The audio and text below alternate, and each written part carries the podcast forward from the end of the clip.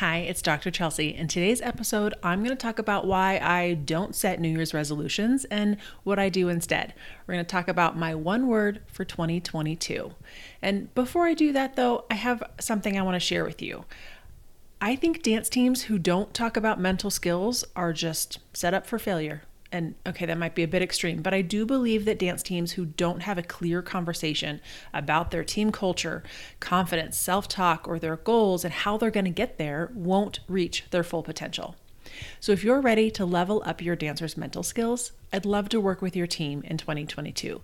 Sessions are already booking out, so I have three spots available for in person workshops during the spring semester, and I have room for six virtual sessions in these workshops, we focus on establishing the right culture and learning those mindset skills. So by the end of our time together, you can expect to have dancers who are more confident, motivated, and have a better understanding of their teammates and feel prepared to take on your goals. So if you'd like more information, visit chelseapierotti.com slash services and fill out that online form to request more info, and I hope to see you and your dancers soon. Okay, let's get into the good stuff and talk about my one word for 2022. Welcome to the Passion for Dance podcast. I'm Dr. Chelsea, a former professional dancer and dance team coach turned sports psychologist. This podcast focuses on four main pillars motivation, resilience, mindset, and community. Each week, you'll learn actionable strategies, mindsets, and tips to teach your dancers more than good technique. This is a podcast where we can all make a lasting impact and share our passion for dance. Let's do this.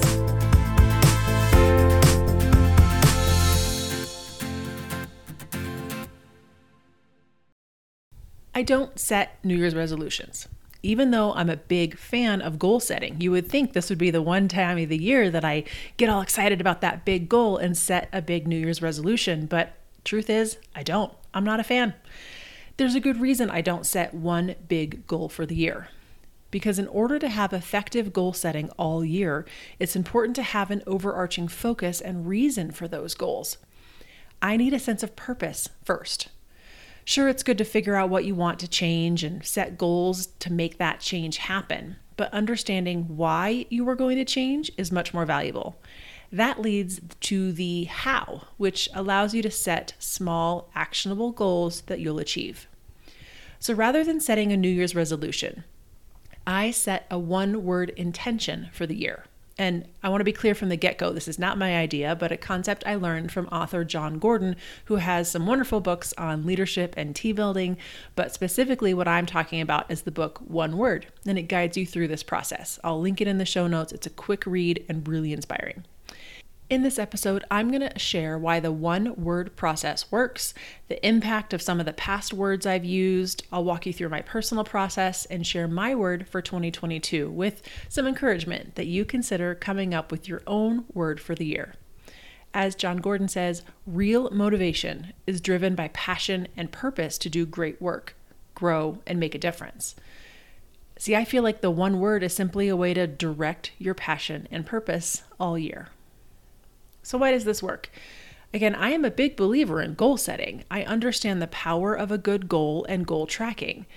But you will see even bigger results if you have a clear focus before you set goals. For me personally, I'm a people pleaser, so I tend to say yes to things I don't have time for or overcommit, you know, losing sight of my own goals. So setting a one word intention at the beginning of the year really helps me pause and reflect on how I've spent my time, helps me stand my ground and say no to things that don't align with that intention and stay focused on the areas that I've decided matter to me in the moment. I started this about four years ago, but I want to share the last two words of the year that I have had and how they've impacted me. So, in January of 2020, I set the word of the year as community. Of course, in January, I had no idea what was coming in 2020, but it turned out that community was exactly the focus I needed. And then in 2021, my word was moment, and that made a huge difference in my life last year. I'd love to share some examples and a little story of the impact that these words have had. See, in the beginning of 2020, my focus on community was about serving the dance coaches in my membership, nurturing personal community, you know, ensuring I was reaching out to the people that matter on a regular basis and not neglecting the important people in my village. Then the pandemic started and community took on a whole new meaning. All year, as I struggled to homeschool my children, teach my university classes online, and continue to grow my business, I kept coming back to community. What does my community need from me right now? Be it my family, our neighbors, my students, or my clients, the sense of community really helped me focus on setting goals around service and supporting the people that mattered the most to me. It gave me a greater sense of purpose when things were really hard that year. And I know that that allowed me to experience personal growth and fulfillment, even in a year that was one of the most challenging I've ever been through. But like a lot of people, focusing on basic survival in 2020 led to a different perspective going into 2021. So in January of 21, I spent time reflecting on what I really needed in my life. What was the hardest for me at the time and what was most important? And that reflection led me to the word moment. I wanted to stop and notice the small moments and not let them pass me by. I can't tell you how many times I noticed that one word of focus shift my daily habits. And that's the magic. It shifted how I approached all the little things every day. And that's how we see big change focus on small daily habits. So when my five year old asked me to play a board game and I wasn't done with work yet, I would often say, Sure, I'd love to play rather than asking for 10 more minutes five times and then feeling guilty and getting interrupted over and over again, which just led to frustration for both of us. Instead, I learned to look at it differently, and rather than being distracted and frustrated when I was trying to work at home, I saw it as a moment where my child wanted to connect with me, and I don't want to take that for granted. And because of her young age, often after a short card game or a round of Candyland, she would let me go back to work, satisfied with some focused attention. In my work life, it made a difference too. I had some big professional moments throughout the year with big speeches, new classes, and frankly, launching this podcast. But each time I got scared or nervous, I remembered to focus on the current moment and not worry about the future. At this moment, I have what I need I'm doing the best I can with what I have, and that's enough. Staying present in the moment really helped me gain courage professionally, and it's a big reason the podcast even launched in the first place. I know my one word had a big impact that year. Okay, so let's talk about the process of coming up with these words. Honestly, it's just about reflection, writing, sitting with it for a while, and trusting your own intuition. I don't want to replicate Jon Gordon's book, but I encourage you to get it. Again, it's a quick read. But the basic process just starts with reflection. I ask myself, what do I want this year? What's in the way of achieving that? What do I need more of? What do I need less of? After writing that down, I go back and read my journal from last year to help clarify those thoughts and reflect even more. It helps me remember like what were highs, what brought me joy, what was frustrating, where did I struggle? And allows me to really think back of what I need more of and less of. Then, looking over what I've written, I pull out the words. I'll often consider synonyms of words and try to find the thing that captures the overall feeling and generate a list.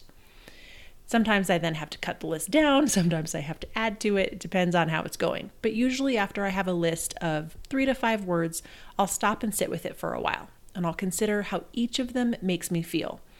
I like to leave that for at least a few hours, even a day, before deciding on exactly what I want. But I will say there are times I just know and I'm able to choose one right away. Go with your own intuition. So, where does that process leave me for 2022?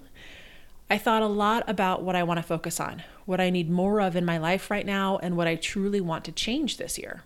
And after my reflection process, I decided my word for 2022 is simplify.